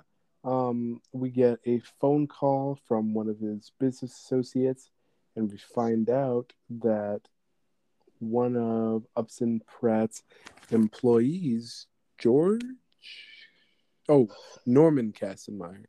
Sorry, I don't, know, I don't know why I thought it was George, but yeah, Norman Castonmeyer. And we find out that he unfortunately took his own life, and that he Oh, I can't even. Actually, as as as unfortunate as it's gonna sound, I don't actually remember why that one financial guy calls him to tell him about this. All I know is that I remember being like, "Oh wow, wait a minute, the guy passed away." Let me see if I can get a poster of this. And I actually, I actually like the way um this scene like tells you, because Upson Pratt is busy. Like, can't you see I'm busy here? Can't you? And he's like, Mr. Pratt, Mr. Pratt, Mr. Pratt. He's like, what? And you hear him say, uh, Norm Kassenmeyer shot himself, and then the lightning flashes, That's right. Yeah, it's like a little like haunting and ominous thing. Yeah, and and he's like, "What?" He he genuinely seems kind of like concerned for a second and like shocked, Mhm. and then he goes right back to like his smug, like rude, like demeanor. Only thing that I'll say actually really quick is I've always just kind of been wondering this. I should have mentioned this earlier. Are we looking at real bug spray? Um, when he's spraying the bugs, What do you mean? Yes, yes, because it's it's in these like really like suspicious gray cans. yeah, that's true. Um, Um, I don't think so because, well, I was gonna say they were trying to be humane with, but they literally got all blasted at the end of shooting. So, um, I don't know what's in that can because it makes the bug stop. You know, like it, it makes true, the yeah, bug was like, react. there's no way that they killed it, but I was like, they had like ten thousand roaches, then maybe. So I think you know what? I guess they probably did use a bug spray, but anyway, all of that aside, yeah, we get the call. It's like, oh my gosh, it's a shame, but like, eh, he was kind of uh it was kind of just a uh, small problem really to take care of. Yeah. And um doesn't is this the same guy that tells him that he's like, I'm taking my kids to Disney World? Or uh Yes, Was that someone yes, else? That is, I I do believe that that is the same guy. I could be wrong. Um, yeah, uh, only because when he calls him really early, then they're like, "Well, it's actually uh, nighttime here." Yeah, Yeah. Um he's like, I got a bug problem. I gotta go. yeah. Talk to you later, being said, though- George. And there's a bug on his hand. Mm-hmm. Yeah. This giant cockroach crawls up his leg, and then onto his hand. Yeah. And he's he's about to press the hang up button and he sees it on his hand and he's like, Okay, good goodbye, sir. And uh this bug is on his hand and he he's slowly moving and he flicks it down the this little like air compact trash thing on his desk. Yeah, he's got Where, this little, like- like vacuum powered like garbage su- chute on his desk. Yeah. doesn't never get explained, but he also just puts random stuff in it whenever. Yeah, like tissues. He puts the bug in, in there and he sprays it and presses the button to turn the vacuum on at the same time. Saying, um, do we get the call from Mr. Casimire's wife at this Yes. part? We get Katzenmeyer's wife, and she's really mad at him. She's like, "Oh, I can't believe it! You broke him!" Ah, ah. And then yeah, like I said, he's like, "Oh, he was just a little, he was just a little fly on the wall, or should I say, roach on the wall?" and um she's like he came in uh looking depressed dev- looking devastated and he, all he said was your name 10 minutes later i heard the shot Mm-hmm. and uh mr pratt says he says this he goes well he did go out with a bang or something like that Yeah, he does some sort of uh, Jack Nicholson Joker line. And um, then she loses. She's like, "I hate you. I hope you die. I hate you." And he goes, "Mr. Pratt." He's like, "Mrs. Cassimire, Missing Cassenjammer." Uh, Mhm. Yeah, I, like I, he keeps I changing it. improv. Yeah, he keeps changing it to be like more and more like, "Oh, see, I'm getting your name wrong because I don't respect you." Lol.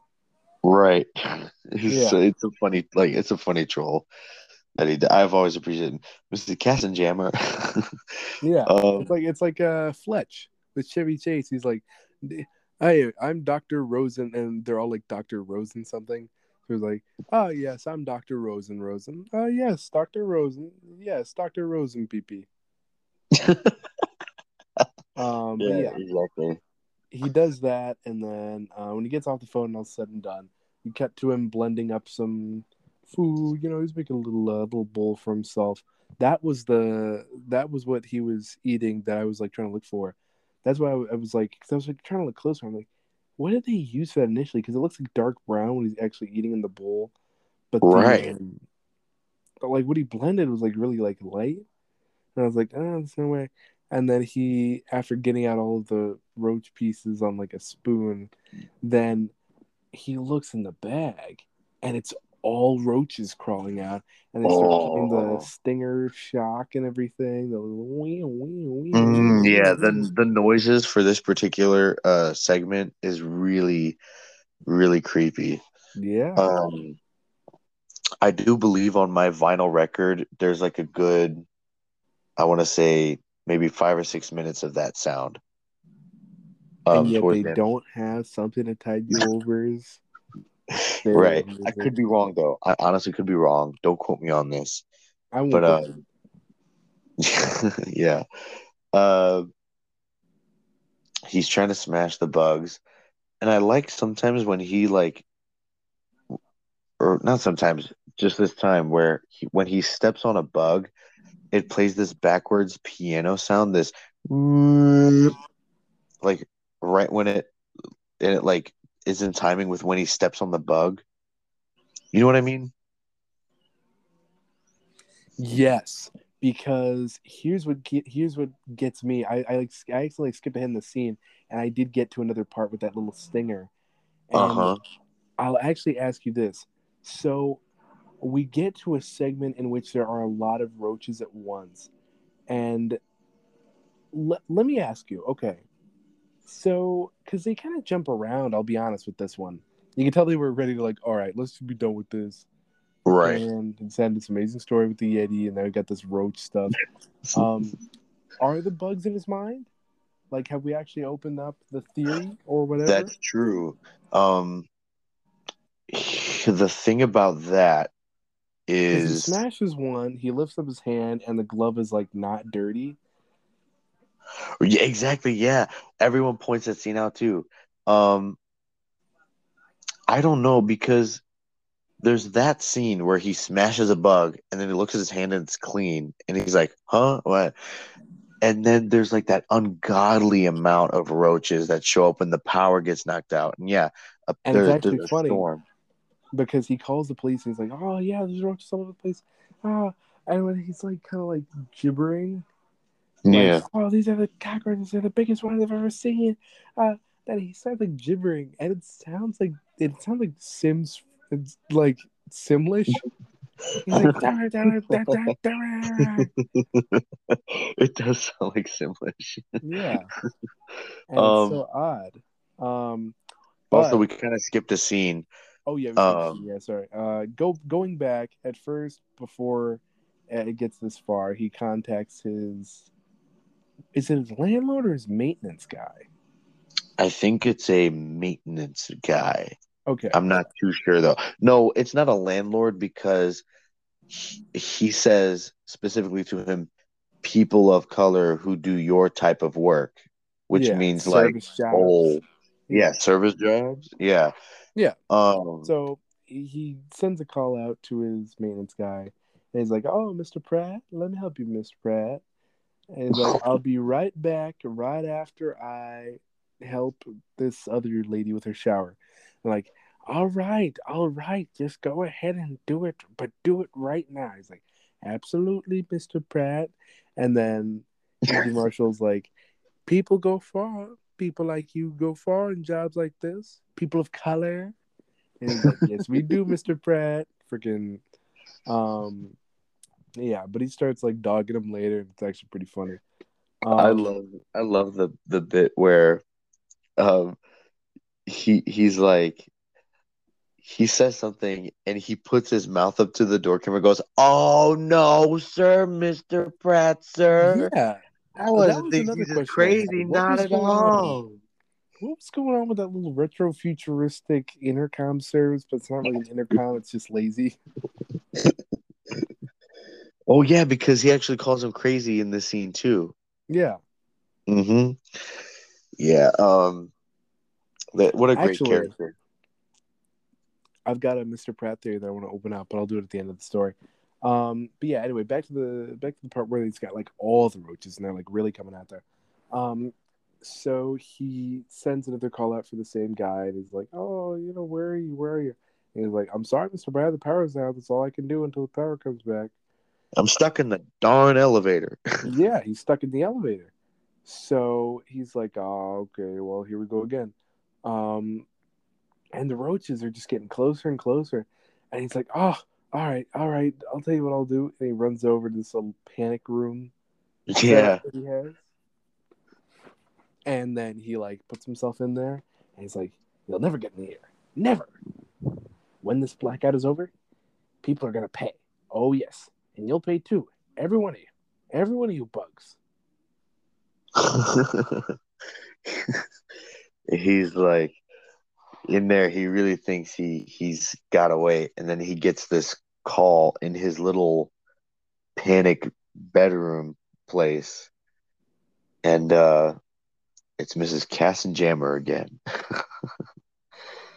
And he picks up he's like talk to me. He he never says like hello or what. He just goes talk to me. Yeah.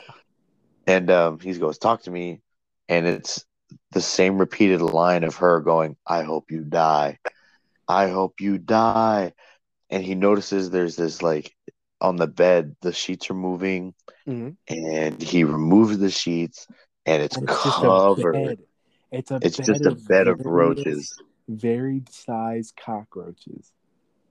and we get the really cool the only shock background scene of this episode where it's like a swirly red and black like swirl motion behind his head Mhm. and then it's framed by like artist rendering cockroaches yeah.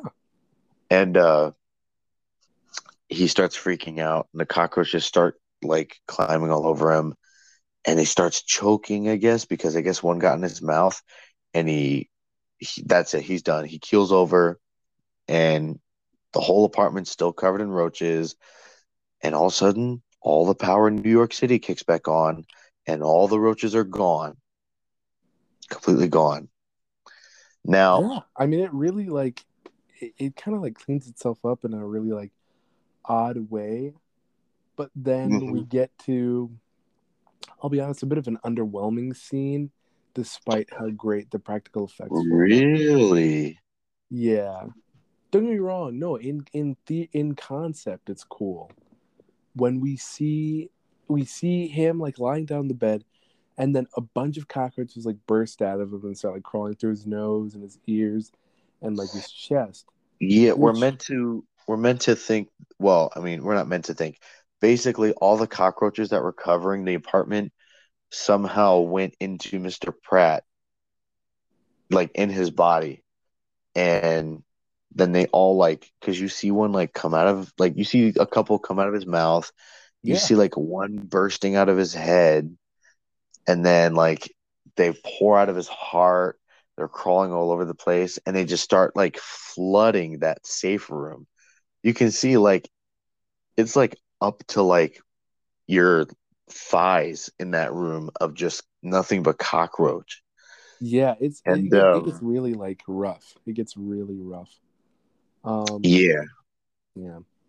But afterwards, sorry, I'm just gonna trying to catch myself up here. Um, Yeah.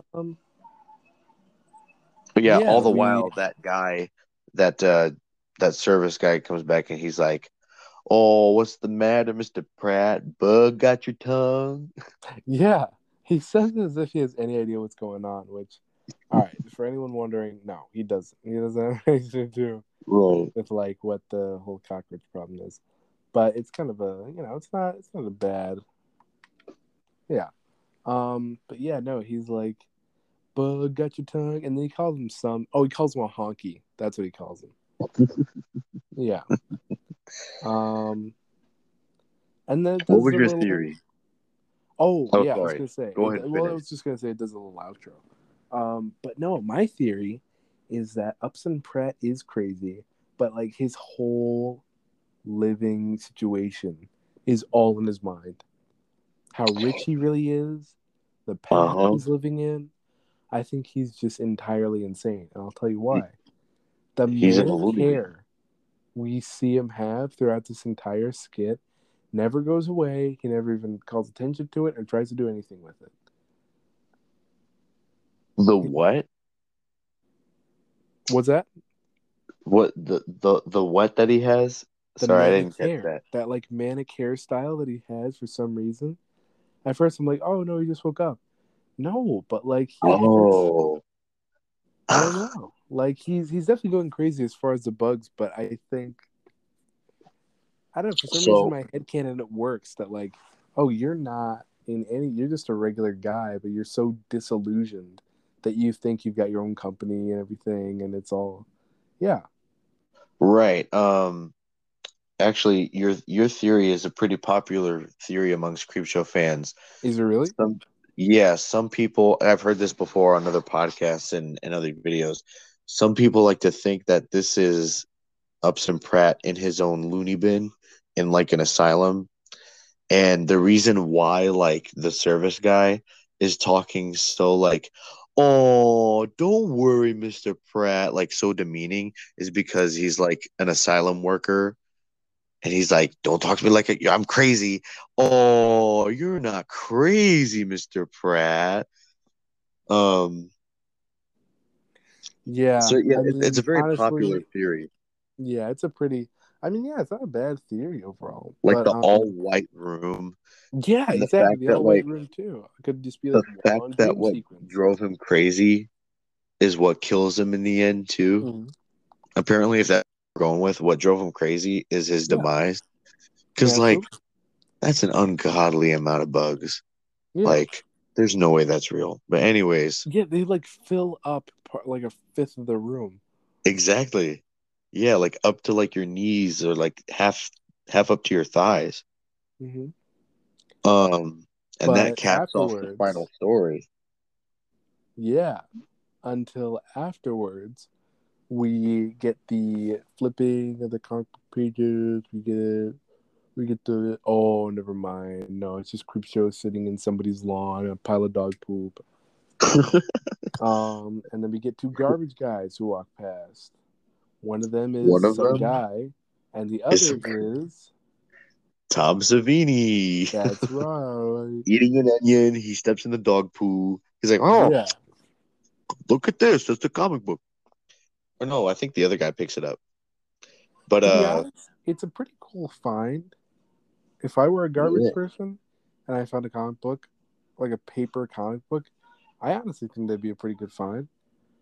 But one thing I will say, how weird they talk to the garbage truck. They're like, "Hey, got some, got something for how hungry you are," and he's like, "Oh, here you go." And then as he starts like, like dissolving the trash, he's like, "Show your food before you swallow it," and stuff like that. It's like, all right, he like come on. he like hits it with the trash can lid. Yeah, I'm like, all right, all right. Let's, let's get cast out of here. Um, yeah. Anyway, they start reading the comic book. They're like, oh, hey, here's all the gag gifts that no one bought.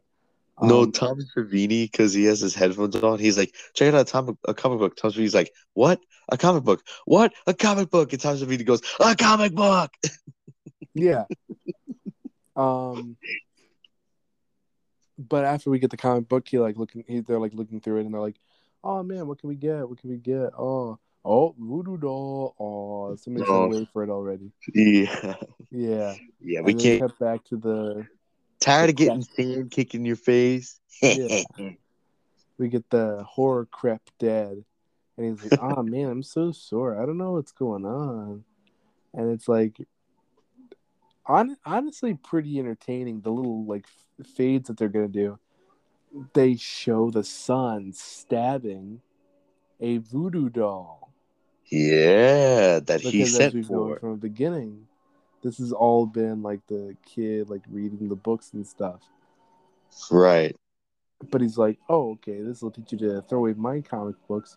We get one final shock scene that goes between Joe Hill and Stephen King, and then we zoom out, and the creep blows out a candle, and then Yeah. we get the credits. Yeah, uh, a last bit of really wonderful uh, animation work by uh, Rick Catizone with Yeah. this candle blowout scene. I, I I love that shot of the of the creep in his like castle and his candelabra, and he just Yeah.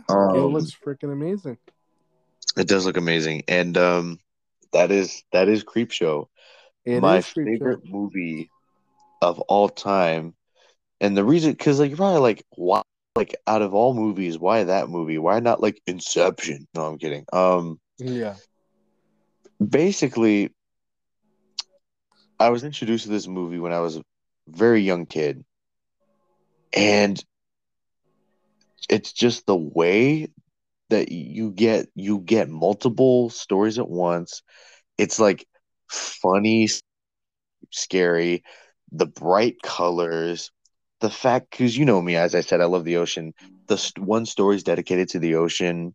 Hmm there's just something about this movie that struck such a hard chord with me that it has remained one of my favorite things of my whole life like even to this day.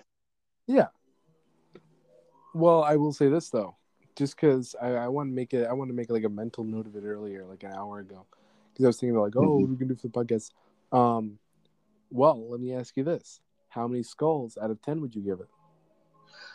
i mean of of course i'd i can't give this anything lower than a 10 out of 10 skull i mean this movie is i mean it's not perfect but um you know it's it's it's perfect to to me and um I understand that. Yeah. it's it's like you said you well it's not like you said um it's like we've heard this is the best horror anthology movie out there. Yeah. and you know of course whenever i hear a strong statement like that i'm like okay maybe that's not true. But like after i've seen like the majority of like the other ones and i compare them to this movie they're absolutely right. This is the best horror anthology movie like ever. Like this is a number one top tier list. And i'm not saying that to be biased because like i said i question that statement and i have to agree you know? Yeah, I completely understand because this is honestly probably my favorite horror movie now, just because of the stylistic choices it makes, the acting jobs that everyone Mhm. does in this movie, and just the effects as a whole, be it the big ones or the really subtle ones. I'd honestly also probably have to give this 10 skulls. Um, Yeah. Now we have the MVP versus LVP. Okay, this uh, this one's gonna be hard because there's multiple characters that are like excellent throughout these movies. Um, let here. How about we go? Can we choose our MVP versus what's what's the name of the other? What's want to keep or what? What's the two? It was the The MVP versus yeah, the, the most valuable player versus the least valuable player. Okay, yeah, L LVP. So um should we do MVP LVP for each story? No, just overall. Oh, okay. Sure, let's make it really tough on me. Yeah, sure. Um I'd have to say my MVP has got to be Mm, see it's a tough cho- it's a tough choice between Adrienne Barbeau's character and Leslie Nielsen's character. I think it's a really tough choice between that because they they both did a, a good job. Um, of course, Adrienne Barbeau because um, that has a bit more of a personal connection to me because you know I met the I met the actress and and that. Um, but I think I'll go with Leslie Nielsen uh, because he, he his acting chops in this movie. It, I mean, they're they're again perfect. And my uh, least valuable player probably have to go with um, I don't want to dog on him. No, I think we're gonna go with no. no, I think we're gonna go with um Mike the janitor yeah, because it's he's so funny you should say that. senile. it's actually funny you should say that because that's that's who my LVP was going to be at first. But I do have an idea. Oh, okay.